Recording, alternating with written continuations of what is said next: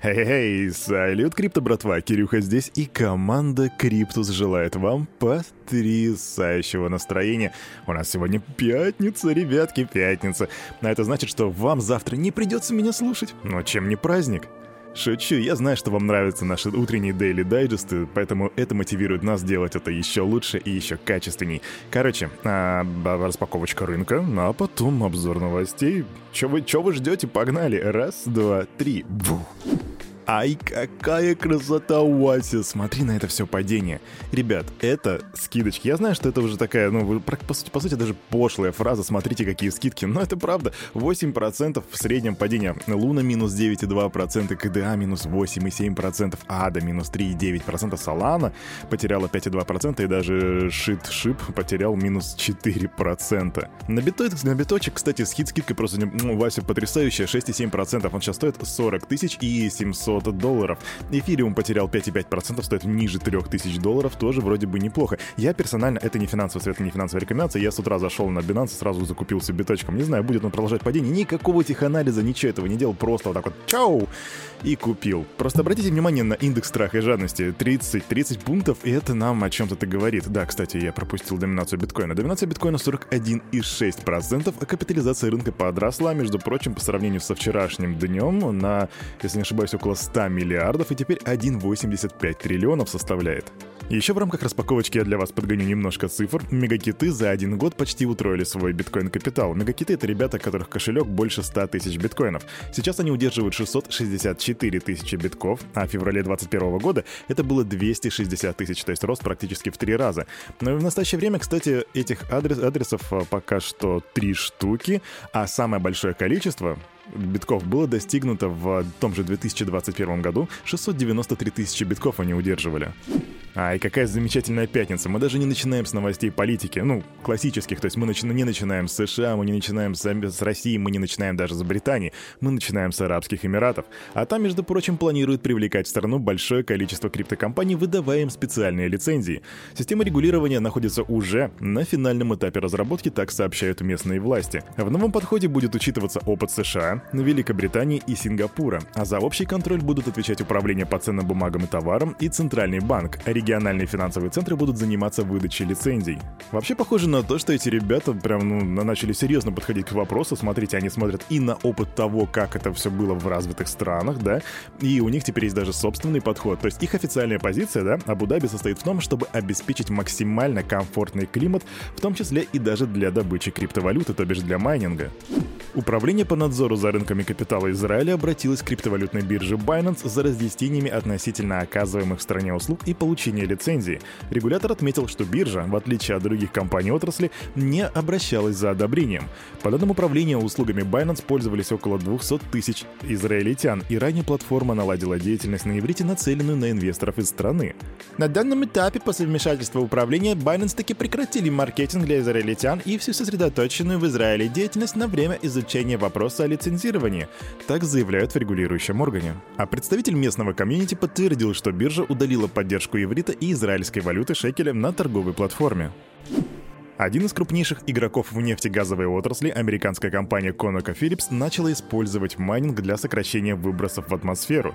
Традиционно сжигаемый при добыче нефти сопутствующий газ теперь используется в качестве топлива при добыче криптовалюты. Корпорация продает излишки партнерам в сфере майнинга, название компании, кстати, пока что не уточняется.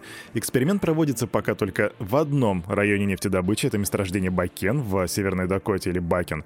И ConocoPhillips хочет к 2030 году полностью полностью отказаться от сжигания сопутствующего газа.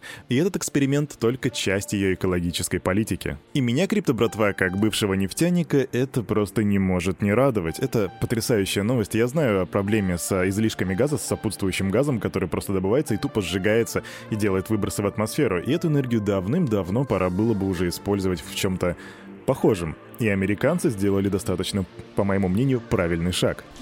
Twitter добавили поддержку Ethereum адресов для своего мобильного сервиса по отправке пожертвований. Опция появилась спустя несколько месяцев после того, как соцсеть добавила возможность отправки донатов в биткоинах при помощи Lightning Network. Теперь пожертвования на Ethereum адреса доступны широкому кругу пользователей. Однако, в отличие от биткоинов, прямое подключение кошельков к сети Ethereum пока недоступно. Для отправки доната необходимо вручную скопировать адрес кошелька. Вот просто посмотрите, какая же это бычья тема. Твиттер, Мета, все вот эти ребята, там, не знаю, Тесла принимает платежи в криптовалюте.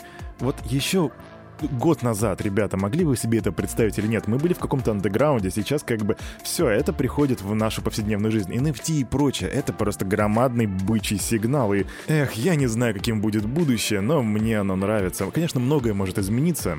Но, кстати, знаете, не все разделяют мое мнение. Например, вице-председатель совета директоров компании Berkshire Hathaway и многолетний партнер Уоррена Баффета 98-летний Чарльз Мангер на ежегодном собрании Daily Journal в Лос-Анджелесе заявили о гордости, связанной с тем, что не инвестировали в цифровые активы. Также Мангер э, сравнил криптовалюту с венерическими заболеваниями. «Я не инвестировал в криптовалюту, и я горжусь тем, что избежал этого. Она напоминает что-то вроде венерического заболевания». Так отметил инвестор. И тут я скажу классическое. Ок, бумер. На кошельках криптопреступников сосредоточено цифровых активов на сумму 25 миллиардов долларов. Об этом сообщила аналитическая компания Chain Analysis. По данным аналитиков, преступники контролируют около 3,7% крупных адресов. В Chain Analysis э, перечислили э, перечислили кошелькам контролируемых преступниками все адреса, которые получили более 10% средств от незаконных источников. Даркнеты являются крупнейшим источником незаконных поступлений криминальных китов. На втором месте мошенничество, а на третьем кражи. Так сообщают аналитики. В четвертом квартале, то бишь в крайнем квартале 2021 года, выручка NVIDIA от продажи специальных процессоров для майнинга составила 24 миллиона долларов. Это следует из отчета компании за четвертый финансовый квартал, а, завершившийся в январе. И это на 77% ниже по сравнению с третьим кварталом, в котором выручка от продажи майнеров составила 105 миллионов. И за весь финансовый год, то бишь с февраля 2021 по январь 2022 года, доходы от продажи майнеров превысили 550 миллионов. Я, походу, в самом самом начале сказал квартал, а не квартал. Сейчас в комментариях начнется «Кирюха опять делает ошибки». Ну простите меня, пожалуйста. Время предикшенов. Рынок криптовалют продолжит падение, поскольку Федеральная резервная система США повысит процентную ставку. Об этом заявил, заявил главный глобальный стратег JP Morgan Дэвид Келли в интервью для Business Insider. По его словам, действия ФРС положат конец эпохе безумных спекуляций на рынке цифровых активов. «Я жду огромного снижения рынка криптовалют, потому что там ничего нет», — отметил Келли. «Ничего нет. Пустота. Мрак пузырь. Ничего не обеспечивает криптоактивы. Как, собственно, и э, доллар, на который JP Morgan, как бы, который он закидывает в свою топку этого огромного банковского локомотива. Банкам обидно, что они могут перестать быть посредниками. Возможно, в этом причина таких слов. А возможно, в незнании технической части. Я не знаю, ребята. Оставляйте свое мнение в комментариях. А помните, недавно я угорал над NFT-камешком э, Etherrock, который купили за 800 или 840 тысяч долларов, я точно цифру не помню, ну где-то вот так вот, там цифра 800 была, это точно.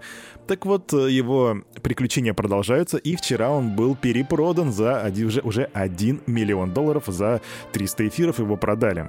То есть чувак заработал условно там 160 тысяч долларов буквально за месяц. Ребят, у меня фома, может быть, мы с вами не тем занимаемся. SNOODOG.